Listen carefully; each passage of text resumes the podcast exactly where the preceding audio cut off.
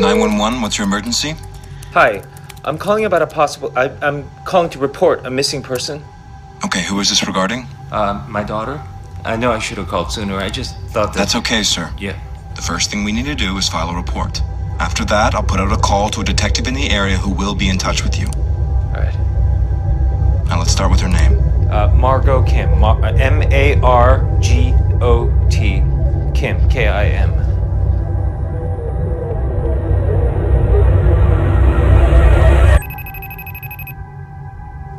Hello? Hi, is this David Kim? Yes, this is David Kim. I'm assuming this is... Good morning, Mr. Kim. My name is Rosemary Vick. I'm the detective sergeant assigned to your daughter's case. Yeah, good morning. I've been waiting for your call. Of course, we're working as fast as we can. I just told every detail I know to whoever I got off the phone with an hour ago. I don't know what you guys are doing. I promise you, Mr. Kim, we are taking this very seriously. And as a parent myself, I can only imagine what you must be feeling. But for me to help you, I do need to know how everything unfolded from your eyes. Understood. Detective. Okay, let's see if I got this right. 2월 21일 화요일 FM 영화 음악 시작하겠습니다. 저는 김세윤이고요. 오늘의 오프닝은 2018년에 개봉한 영화죠. 서치의 한 장면이었습니다. 자신의 딸이 사라진 뒤에 경찰에 신고를 하는 아버지의 통화 내용이었어요.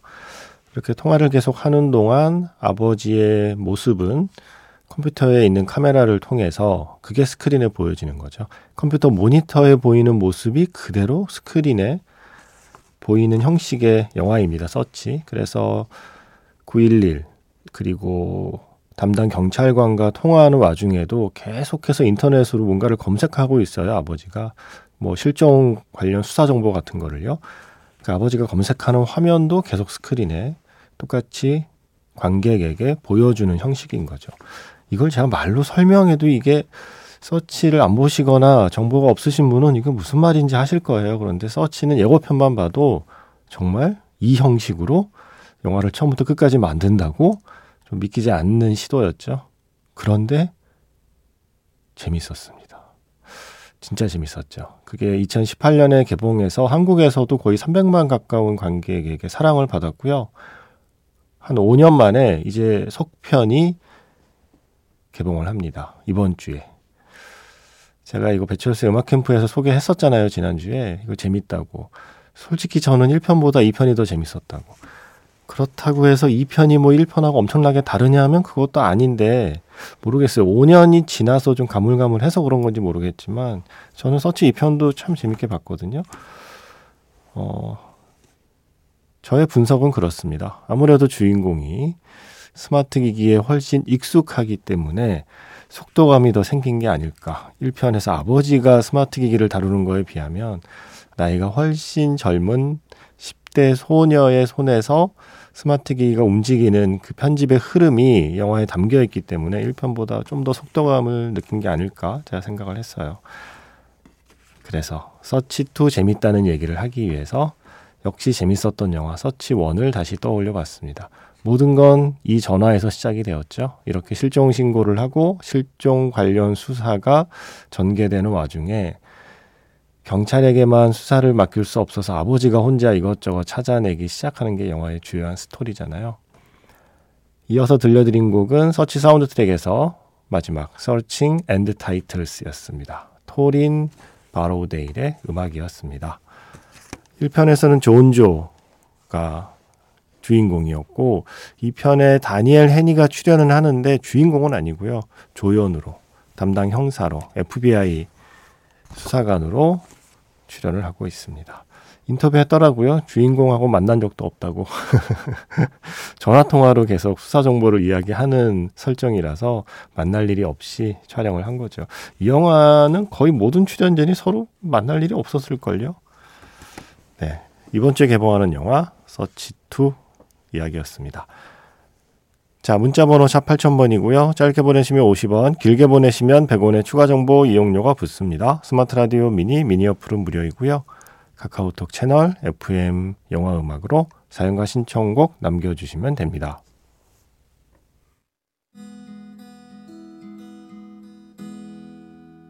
잠시 후면 별들이 쏟아지고 강물이 솟구치고 꿈에서 깨어날 거야.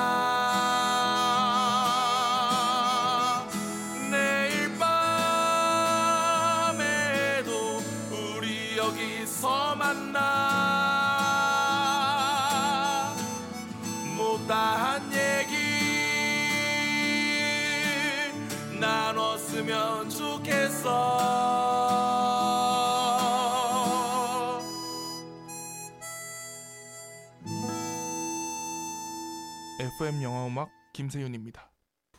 바즈 루어만 감독의 로미오와 줄리엣에서 엑시트 뮤직 포러 필름이었습니다. 라디오헤드의 노래였어요.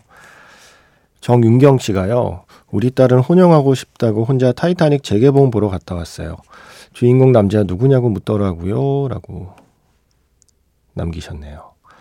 뭐라고 답을 하셨나요? 답이 괜히 길어지신 거 아닌가요?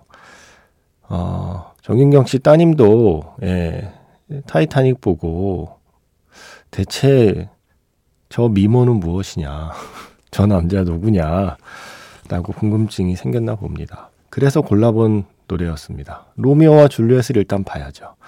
아직 디카프리오의 출연작들을 안 본 상태에서 타이타닉을 처음 보고 주인공 남자 누구야? 라고 묻는 사람이 있다면 자, 일단 로미오와 줄리엣을 보자 얘들아 이렇게 시작해야죠. 그래서 고른 노래였고요. 여기에 좀 덧붙여보면 저는 1995년, 1996년, 1997년 저 혼자 이름 붙인 건 567 디카프리오로 저는 이름을 붙였습니다. 1995, 67년에 출연한 영화들 그거 보면 더 설명이 필요 없다고 생각해요. 1995년에 토탈 이클립스, 바스켓볼 다이어리, 퀵 앤 데드, 정말 디카프리오는 96년 로미오와 줄리엣 말고도 마빈의 방이라는 영화가 있었습니다. 디카프리오가 얼굴이 잘생긴 배우로 하도 화제가 돼서 그렇지 연기를 정말 잘하는 배우였거든요. 그전에 길버트 그레이프도 있었고 이 마빈의 방을 봐도 알 수 있고요. 토탈 이클립스, 바스켓볼 다이어리 다 연기 잘해요. 로미오와 줄리엣도 마찬가지고. 그리고 1997년에 타이타닉까지 이렇게 5, 6, 7 디카프리오 시절을 일단 보면 인정하게 되죠. 20세기의 얼굴 천재. 타이타닉들 많이 보시나 봐요. 성은 씨도 우리 각자의 영화관에서 청취자분의 타이타닉 감상평을 듣고 있는데 얼마 전 길을 걷다가 우연히 마주친 3명의 여학생이 생각나네요. 그중 한 여학생이 엄마랑 통화하는 내용을 우연히 듣게 되었는데 여학생, 엄마 우리 타이타닉 못 본데 15살부터 볼 수 있대 어떡해 잉잉. 어머, 그 여학생들 중학교 1학년이었나 봅니다. 어찌나 귀엽던지요. 3명의 여학생이 모두 같은 색 같은 디자인의 롱패딩을 입고 점점점. 만약 그 여학생들이 타이타닉을 관람을 했다면 어떤 감상평을 남길까라는 생각도 해보게 됐습니다. 라고 하셨는데 정윤경 씨 따님과 비슷한 반응 아니었을까요? 주인공 남자 누구야? 네. 지니 씨도 그때 우리 각지의 영화관에서 25주년 재개봉 타이타닉 이야기하는 사연 들으시고 제가 이 영화 처음 개봉할 때 고3이어서 영화를 안 봤었는데 봤으면 큰일 날 뻔했어요. 디카프리오 한국 사람도 아닌데 대양 건너 있는 사람 덕질하느라 영혼까지 다 바쳤을 생각하면 등골이 서늘합니다. 라고 하셨어요. 다행히 고3 시간을 지나고 수능 본 뒤에 뒤늦게 덕질하셨나 봐요. 그리고 지니 씨는 이 타이타닉에 대한 이 사연과 함께 그날 함께 제가 소개한 라라랜드에 대한 이야기도 해주셨어요. 라라랜드 이 영화가 아마 12월 겨울에 개봉했었죠. 이 영화에 대한 개인적 기억이 있습니다. 엄마가 그 겨울에 말씀도 없어지고 움직임도 둔해지시고 제가 묻는 말에 대답도 잘 안 하시고 해서 혹시 우울증? 알츠하이머? 이런 걱정이 시작되던 때였죠. 뭔가 기분 전환해보겠다고 이 영화를 같이 보러 갔었거든요. 이 영화를 보고 나오셔서도 감흥이 없는 모습에 제 걱정은 더 깊어졌네요. 그리고 며칠 뒤에 병원에 갔고 엄마가 머리숱을 하기 전에 봤던 마지막 영화가 됐습니다. 영화를 꽤 좋아하셨어서 영화도 자주 같이 보러 가기도 했었는데 그 뒤로 거듭된 항암 치료로 이제는 언어 능력도 그리고 무언가를 보고 느끼는 그 체계도 예전과는 많이 달라지셔서 예전처럼 영화를 같이 볼 수 없게 됐어요. 영화를 보는 일조차 할 수 있을 때 해야 하는 일이더라고요. 아무튼 그렇습니다. 라는 사연도 주셨습니다. 아주 담담하게 쓰셨는데 이 담담한 사연 그 바닥에 그러니까 이 담담한 사연이 마치 장판 같아서 이 장판을 살짝 이렇게 들춰보면 그 안에 좀 얼룩덜룩한 어떤 마음의 얼룩들이 있을 것 같다는 생각이 들어요. 눈물일 수도 있고 땀일 수도 있고 좀 복잡했던 마음의 심경들이 마음 안쪽에는 얼룩으로 남아있는데 그 위에 이렇게 담담한 사연으로 덮을 수 있는 그 정도의 시간은 흐른 것 같다는 추측을 하게 됩니다. 치료 잘 되고 계신 거죠, 어머니? 네. 1156번 쓰시는 분께서 이분은 라라랜드 사연 들으시고 여주인공 이름이 미아잖아요. 그죠? 영어로 MIA. 미아라는 이름이 우리말로는 길을 잃고 헤매는 아이라는 미아라고도 들려서 제 귀에는 저는 이상하게 라라랜드의 주인공 미아라는 이름과 바로 길을 잃고 헤매는 아이 미아라는 단어가 교묘하게 겹쳐지면서 뭔가 꿈을 찾아 자기 길을 헤매는 사람의 이야기로 해석하게 됩니다. 그래서 영화가 더 재밌었던 걸까요? 라고 하셨는데 그럴 수도 있죠. 미아. 세바스찬과 미아. 우리 각자의 영화관을 하고 나면 이렇게 다른 청취자분들이 준 영화 이야기에 자신이 본 그 영화 이야기를 이렇게 덧붙여서 많이들 사연을 주세요. 그래서 이렇게 꼭 후일담, 그 방송 후일담을 꼭 소개하게 되더라고요. 영화 라라랜드에서 뭐 최근에 음악 많이 들었는데 이 음악은 안 들었잖아요. 엠마스톤의 오디션. 조주연 씨께서는 500일의 썸머를 온 가족이 다 같이 보셨대요. 중간에 살짝 빨리 감기 2번 하셨대요. 약간 분위기 좀 그런 장면 나오면 앞으로 10초. 아, 그 느낌 알죠? 저도 어릴 때 온 가족이 이렇게 어릴 때만도 아니에요. 나중에 커서도 이상하게 엄마 아빠랑 이런 거를 보다가 또 누나들하고도 이런 걸 보다가 살짝 뭐 둘 사이에 눈빛이 오가고 좀 침대에 들어 눕는다 싶으면 오히려 더 무거운 침묵이 거실을 짓누르죠. 차라리 무슨 말이라도 하면 될 텐데 말을 해도 또 어색하구나. 괜히 말하면 그것도 이상하잖아요. 정말 침 넘어가는 소리도 들릴 것 같은 그 짧은 침묵의 느낌을 저도 기억하고 있기 때문에 어떤 느낌인지 알지만 빨리 감기가 더 이상한 거 아니에요? 애들이 있는데 갑자기 그 부분만 띠리릭 이렇게 넘기는 것도 웃긴 것 같은데 지금 저 방금 옛날 사람이었다. 예, 요즘은 빨리 감기가 이렇게 띠리릭 하고 넘어가는 게 아니잖아요. 옛날 비디오 시절에나 띠리릭 하고 넘어가지. 에잇? 네. 하시면서 영화를 보고 나서 신랑은 봄날은 간다를 떠올렸고 저는 건축학개론을 떠올렸고 제 큰딸은 사람들이 많이 좋아하는 영화라고 하는데 본인에게는 너무 슬픈 영화라고 하더군요. 쩝, 인연이 아니었던 거죠. 여름 가고 가을 오듯이 우리의 사랑들도 그랬던 것 같습니다. 하시면서 봄날은 간다와 그리고 아마도 건축학개론의 노래를 신청하려고 하셨던 것 같아요. 전람의 노래. 근데 취중진담을 써주셨는데 취중진담은 네, 그죠? 영화에 어디 나왔나요? 아직 못 찾았거든요, 제가. 그래서 틀고 싶어도 못 틀고 있거든요. 혹시 누가 알고 계시면 말씀해 주시고 그래서 건축학개론에서 기억의 습작 그 전에 봄날은 간다에서 김유나의 봄날은 간다 그 전에는 라라랜드에서 엠마스톤의 오디션이었습니다. 세 편 모두 어쩌면 좀 비슷한 이야기를 하고 있는 작품일 수 있겠네요. 어떤 면에서는. 제가 예전에 어느 소설가 분이 쓰신 글귀를 기억하고 있는데 그분이 이렇게 쓰셨어요. 불멸의 사랑이란 한 사람과의 사랑이 불멸이라는 뜻이 아니라 사랑하고 헤어지고 사랑하고 헤어지고의 과정이 계속 반복된다는 점에서 불멸의 사랑인지도 모르겠다. 라는 말씀을 하셨어요. 그러니까 우리 특히 어릴 때는 특히 디즈니 같은 작품 보면 해필리 에버 애프터에 대한 그런 환상들이 있잖아요. 운명적인 사랑을 만나 둘이 결혼해서 영원히 행복하게 사는 거, 이게 뭔가 가장 이상적인 사랑이라고 생각하고 성장을 하죠.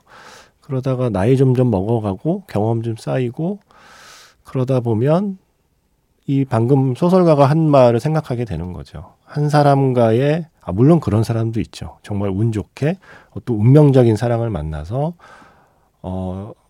이렇게 쭉 그야말로 불멸의 사랑을 해나가는 그런 커플도 있겠죠. 근데 그렇지 않다고 해서 그렇다면 다른 사람들은 불멸의 사랑을 경험하지 못하는 것인가? 다른 사랑은 의미가 없는 것인가? 하면 그게 또 아니라는 생각이 이르게 되는 거죠. 누군가를 사랑하고 또 헤어지고 또 누군가를 사랑하고 헤어지고 그 과정을 계속해서 반복해 나가는 것이 인생. 예. 그렇게 사랑이 계속된다는 점에서 불멸이라는 뜻으로 쓴 그 작가님의 글이 꽤 저는 와 닿았습니다. 그런 의미에서는 라라랜드도 봄날은 간다도 건축학 개론도 모두 불멸의 사랑을 그리고 있는 작품이라고 생각해요. 주은영 씨라는 분도 카카오톡 채널로 사연 주셨는데, 봄날은 간다를 20대에 볼 때는 마냥 이영애 배우분이 나쁜 사람이라고 느껴졌는데 30대가 넘어서 영화를 다시 보니 모든 배우들의 입장과 감정이 이해가 되더라고요. 다른 사람과 의견 나누기에도 좋은 영화 같아요. 봄날은 간다. 맞아요. 저도 어릴 때 처음 볼 때는 500일의 썸머의 썸머도 봄날은 간다의 그 이영애 씨도 뭐야, 은수였죠 이름이. 뭐야, 정말 못됐다, 너무 이기적이야 라고 생각했죠. 저도 어릴 때는. 근데 좀 나이 먹고 보니까 500일의 썸머의 조셉 고든 레빗도 봄날은 간다의 유지태 씨, 상우였나요? 속 터져. 너네 그러면 안 돼 라고 생각하게 되더라고요. 그래서 같은 영화 10년 뒤 20년 뒤에 다시 보면 다르다니까요. 4428 문자 쓰시는 분의 신청곡 두 개가 연이어 왔는데 이 두 개의 연이은 느낌이 괜찮아서 두 곡 연이어 들려드리겠습니다. 영화 화양연화에서 아케오스 오호스 베르데스 네킹콜의 노래로 시작해서요, 무드 인디고에서 에뚜엔 쉐리의 The Rest of My Life 이어 듣겠습니다.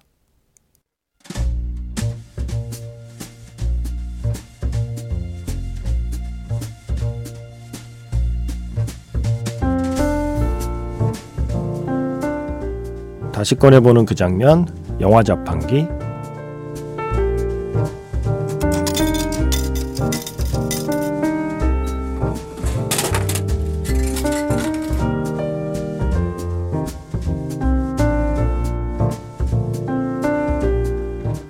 다시 꺼내보는 그 장면, 영화 자판기. 오늘 제가 자판기에서 뽑은 영화의 장면은요, 영화 쇼생크 탈출의 한 장면입니다. 감쪽같이 사라져버렸습니다.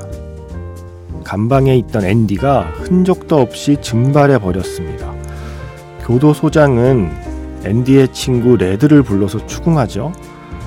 아무것도 알아내지 못하고 자기 분을 이기지 못하고 여기저기 돌멩이를 던집니다. 앤디가 벽에 붙여놓은 영화 포스터에도 돌을 던지는 순간 포스터를 뚫고 나가는 돌, 포스터를 뜯어내자 나타나는 좁고 긴 탈출 통로.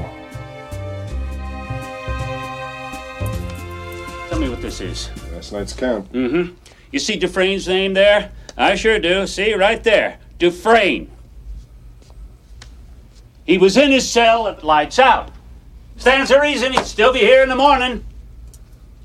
I want him found. Not tomorrow, not after breakfast, now. Yes, sir.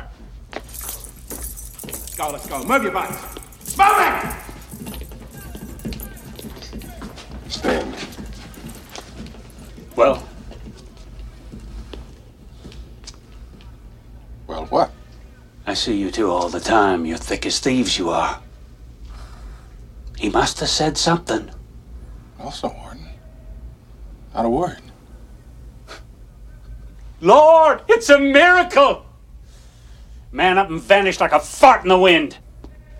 Nothing left but some damn rocks on the windowsill and that cupcake on the wall.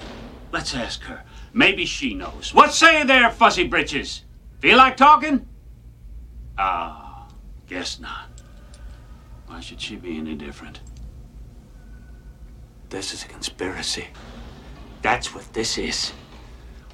One big damn conspiracy! And everyone's in on it! Including her.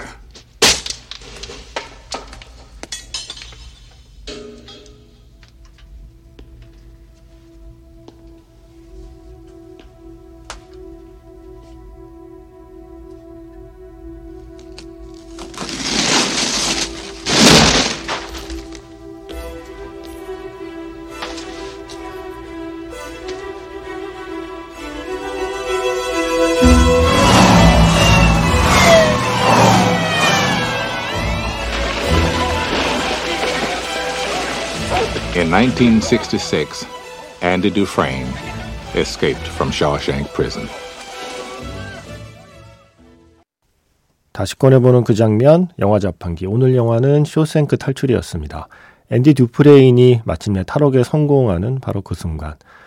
감방에 붙여놓은 그 포스터 뒤에 구멍이 있었잖아요. 거의 한 20년에 걸쳐서 작은 망치 하나로 뚫어낸 구멍. 그 구멍을 감추기 위해서 영화 포스터, 영화 배우의 포스터를 계속 붙이고 있는데 그게 중간에 계속 바뀌죠. 그런데 1966년 바로 이 앤디 듀프레인이 탈옥하던 그 순간에 붙어있던 건 라켈 웰치라는 배우의 포스터였어요. 영화 공룡 100만 년으로 한국에 소개된 그 작품에 출연한 라켈 웰치의 그 모습이 담겨있는 포스터 뒤에 그 작은 구멍이 있었던 거죠. 사람 몸 하나만 빠져나갈 수 있는 구멍. 이게 1966년 작품이니까 바로 바깥 세상에서는 막 극장에 개봉해서 크게 화제를 모은 작품이었던 거예요.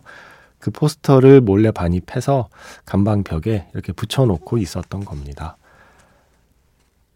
지난 2월 15일에 바로 그 포스터의 주인공 배우 라켈 웰치가 세상을 떠났다는 소식이 전해졌습니다. 향년 83세였는데 그 부고 기사마다 쇼생크 탈출의 그 포스터로 붙어있던 배우라는 설명이 빠지지 않더라고요. 그래서 혹시 궁금해하실까봐 중간중간 포스터가 바뀌는데 누구지?